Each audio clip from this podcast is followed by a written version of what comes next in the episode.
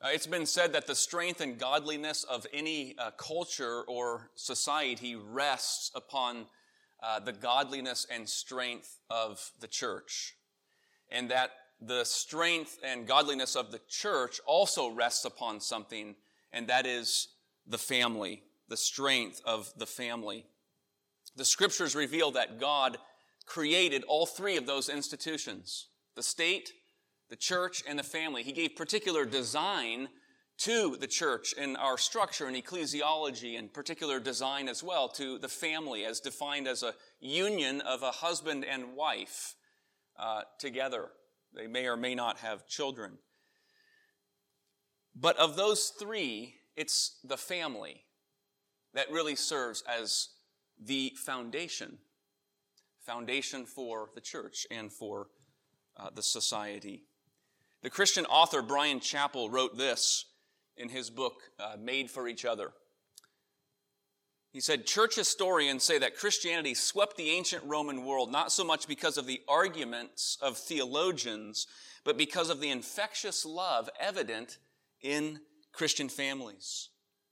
A powerful statement. Not only did the uh, Christian faith sweep the ancient Roman world, but still today, God uses loving families as a primary means to redeem and transform people's lives. How many have come to faith through the seeds of faith in the gospel planted at a young age from mom, dad within the home.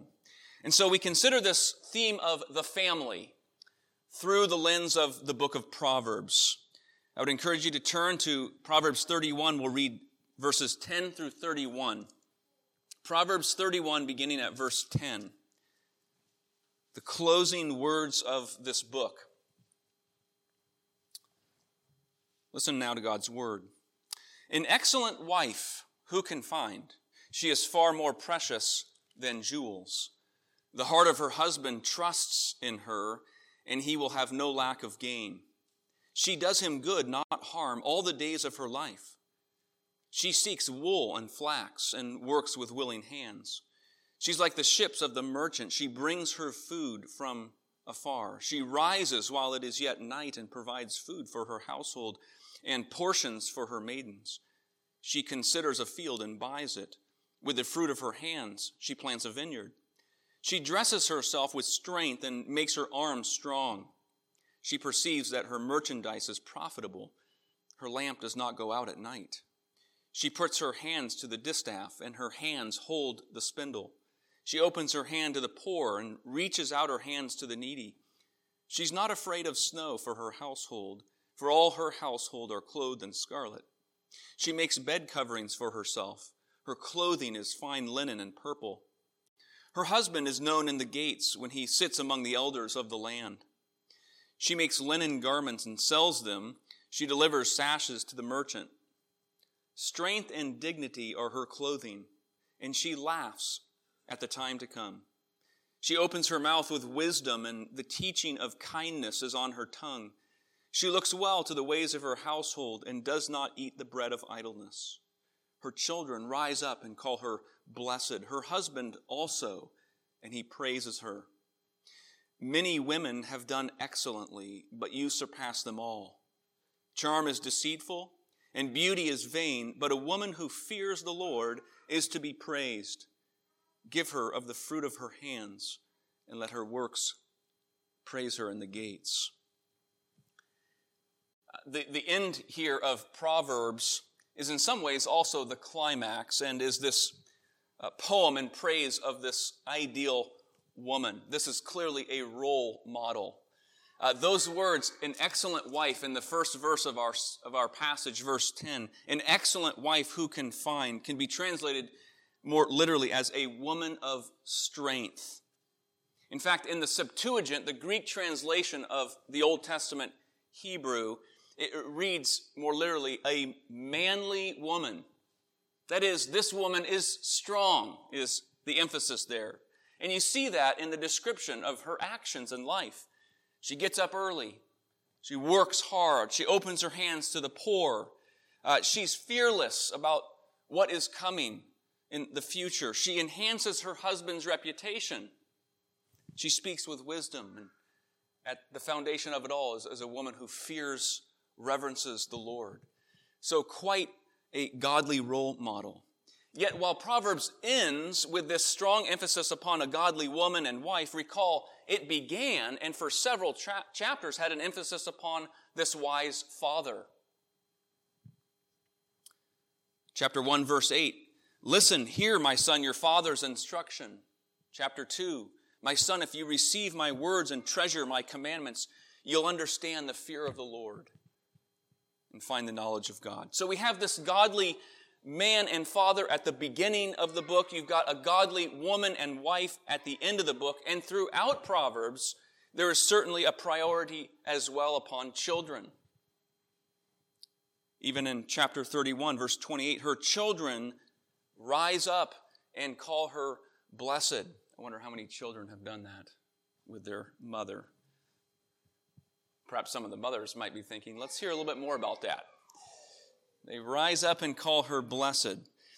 Well, Proverbs is painting for us a picture of a godly family. Some of us know what that looks like and feels like because we were raised in that kind of home. If you're like me, you were, you were raised in a good and godly home where husband and wife, mom and dad, they loved each other, committed to each other, committed to the church, committed to nurturing their children uh, in the Lord. If you did not experience that, perhaps you are cultivating that in your own life or your own family now, or you've witnessed it in another family's life and how they function. You've seen what it looks like. I know from 2008 to 2013, I was very privileged to be able to take some classes at Reformed Presbyterian Seminary in Pittsburgh, and I would stay for one or two week uh, stints at a time, traveling from Philadelphia to Pittsburgh at one of my professor's home, homes. Uh, George Scipione, the uh, counseling professor, he and his wife Eileen took me in. And uh, George Scipione, Dr. Scipione, was known as Skip. And uh, Skip had worked for a number of years earlier in his ministry with the, uh, one of the fathers of the biblical counseling movement, Jay Adams. And uh, when you stay with someone in their home for a longer period of time, you see how they function. You get an insight into the rhythm of their lives.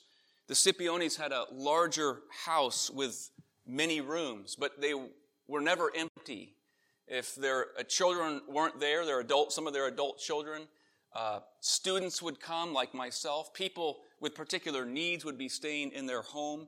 It was a welcome and hospitable place. So this was a family who not only live for themselves, but for others. They had a rhythm to their lives. They were up early uh, every morning, husband and wife. And it was normal for me to come down the stairs, and while eating breakfast, you could hear them in the other room praying together, praying for each other, for their family, for what lay ahead in the day, for their responsibilities. Much of their days were spent in counseling, both of them, serving other people.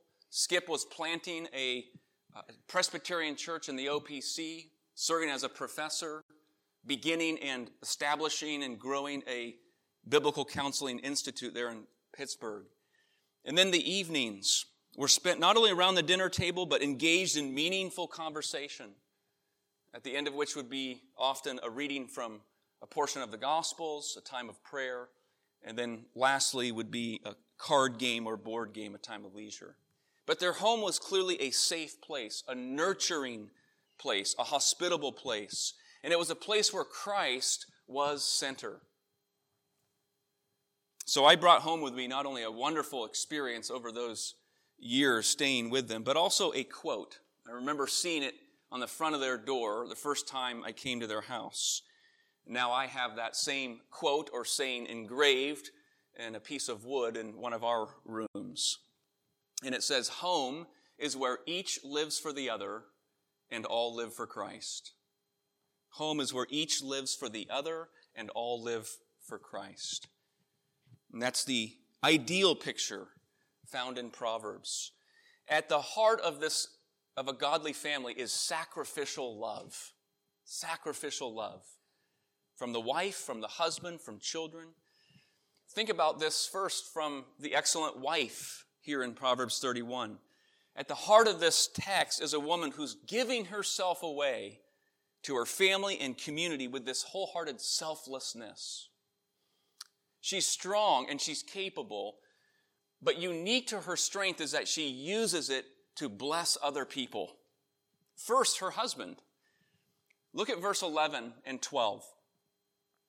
The heart of her husband trusts in her, and he will have no lack of gain. She does him good and not harm all the days of her life. Verse 11 here is very significant for a couple of reasons. First of all, um, as one commentator put it, the fact that his heart trusts in her entails that his well being stands or falls on her reliability. He says, This is remarkable, for outside of only one other passage in all the Bible, which is in the book of Judges, the Bible condemns trust in anyone or anything apart from the Lord Yahweh. This present exception elevates the valiant wife who herself fears the Lord to the highest level of spiritual and physical competence. Now, certainly, our ultimate object of trust is the Lord God alone. But we see how God designed the marriage relationship in such a way that when you are married, you're no longer independent. There is an interdependence that the married couple has to learn. They now lean upon each other. We depend upon one another. And it's a reflection of, of the church's dependence upon Christ. And that's what we're living out in the marriage relationship. So, wives, your husbands need you. They need you. The second thing that's remarkable in verse 11 is the language that because, because of this woman, quote, he will have no lack of gain. That word translated gain, at least in the ESV, is the word for loot or plunder, spoils of war. They're using a military metaphor here. You might be wondering why. Perhaps because this woman understands that life can be, often is, a struggle. It's, it's a war in some ways. She knows the world's not perfect. Life is not a breeze. She's living in the real world and she's up for the challenge. So no wonder this man trusts and leans upon his wife. In fact, the only person he trusts more is the Lord God himself. She is serving, she's sacrificing for his good. Verse 12, she does him good all the days of her life. Verse 27, she looks well to the ways of her household. Now you might be thinking, while this noble woman is strong and she feels up to the challenge, I'm not feeling quite that way. Maybe you are feeling weak or you're feeling defeated. Remember this in Genesis chapter 24, when Abraham desired for his son Isaac a wife, he sent his servant to a distant land to go and find her. And I would say that when the Lord desired a wife for your husband, he truly reached across this infinite expanse and distance from heaven to earth to arrange history and circumstance providentially to bring you and your husband together. God sees you as really the ideal woman for your husband. For anyone who is married, our marriages are not by chance or happenstance, they're divinely ordained. Perhaps the central principle that's driving this woman, I think, is one of the important keys for every wife, every husband, every child, and every believer as it pertains to your relationships horizontally on this earth. It's what we see in verse 30.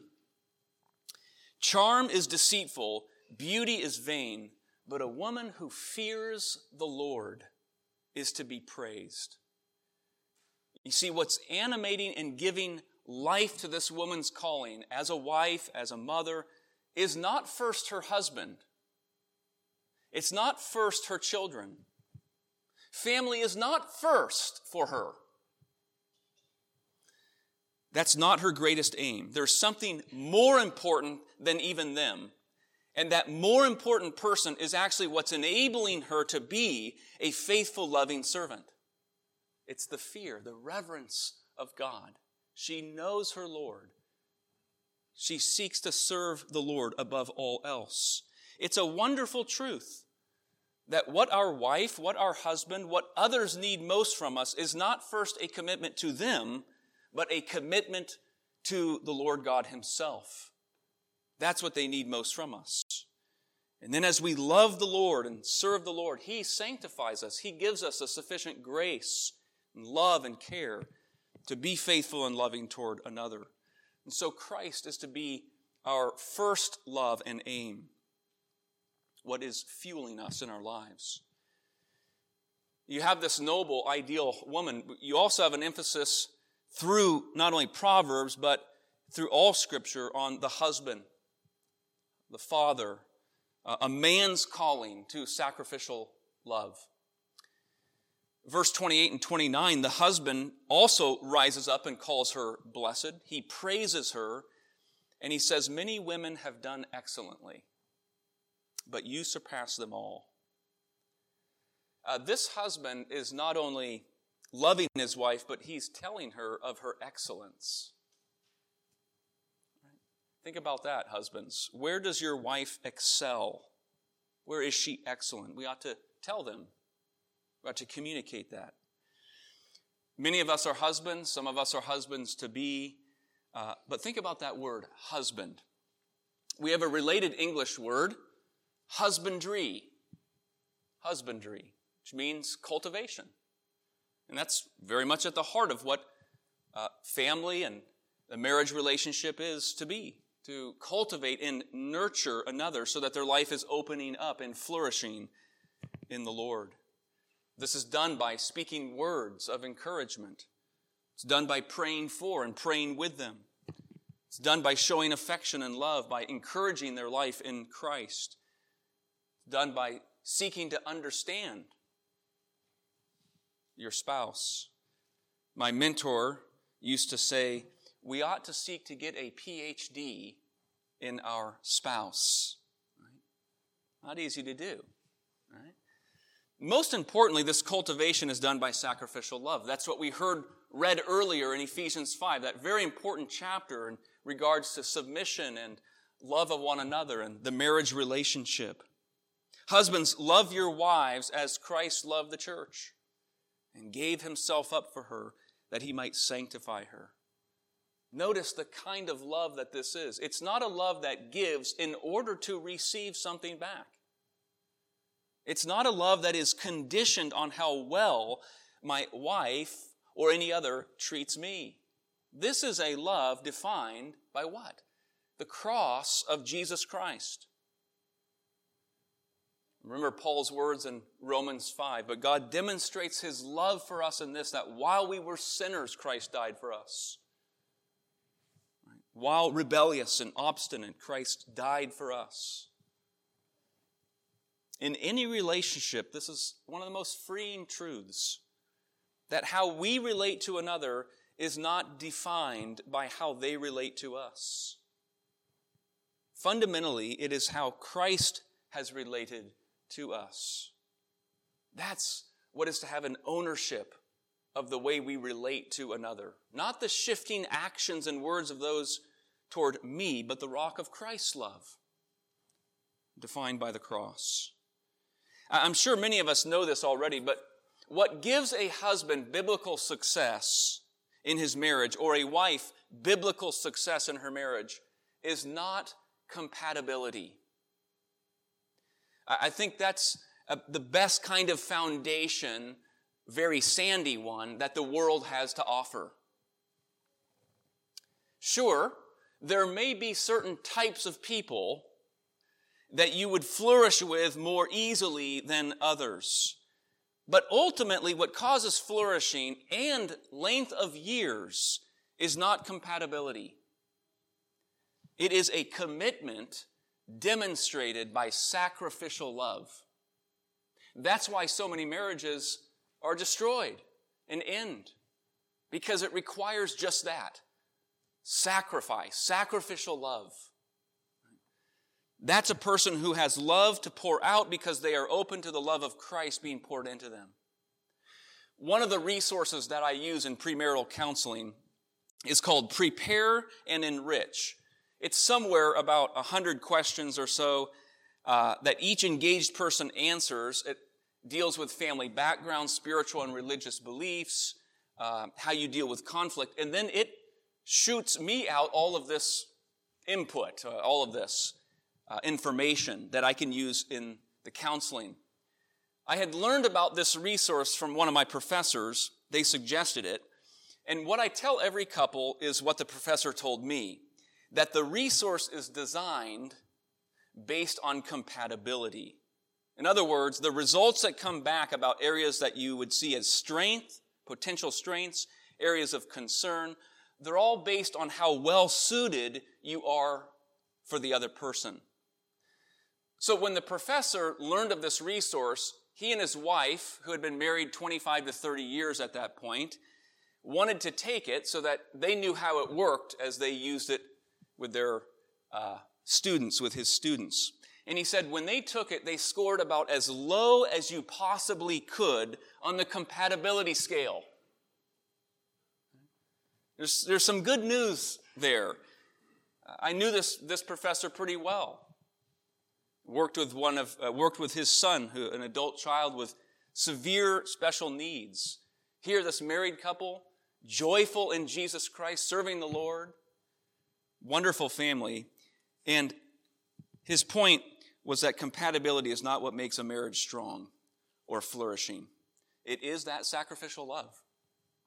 Evidence most clearly in Jesus Christ and his cross.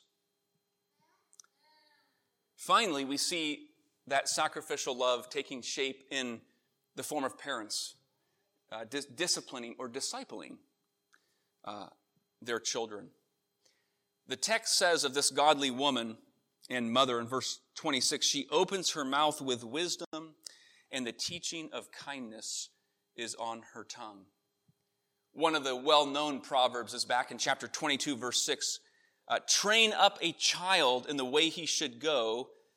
Even when he's old, he will not depart from it. And the emphasis in that verse, among other things, is that is upon setting the child at an earlier age upon a particular course. And that will have, even in their latter years, a lasting, powerful effect. Now, you're still a parent when your children become adults. I'm not at that stage. But the time you have in those earlier years are limited, temporary. And there's a whole lot more at stake for your children than getting them into the best schools or getting the best jobs. Our children have an eternal destiny. The training up should center on Christ and his kingdom.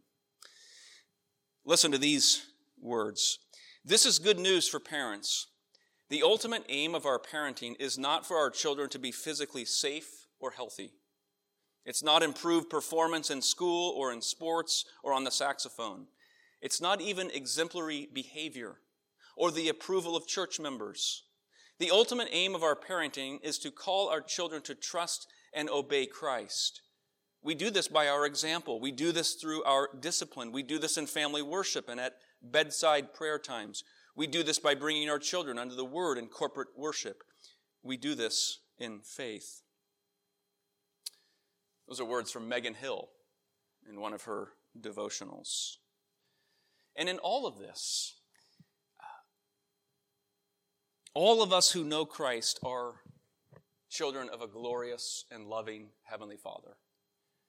He is nurturing us. He is disciplining and discipling us. Remember those words in Hebrews.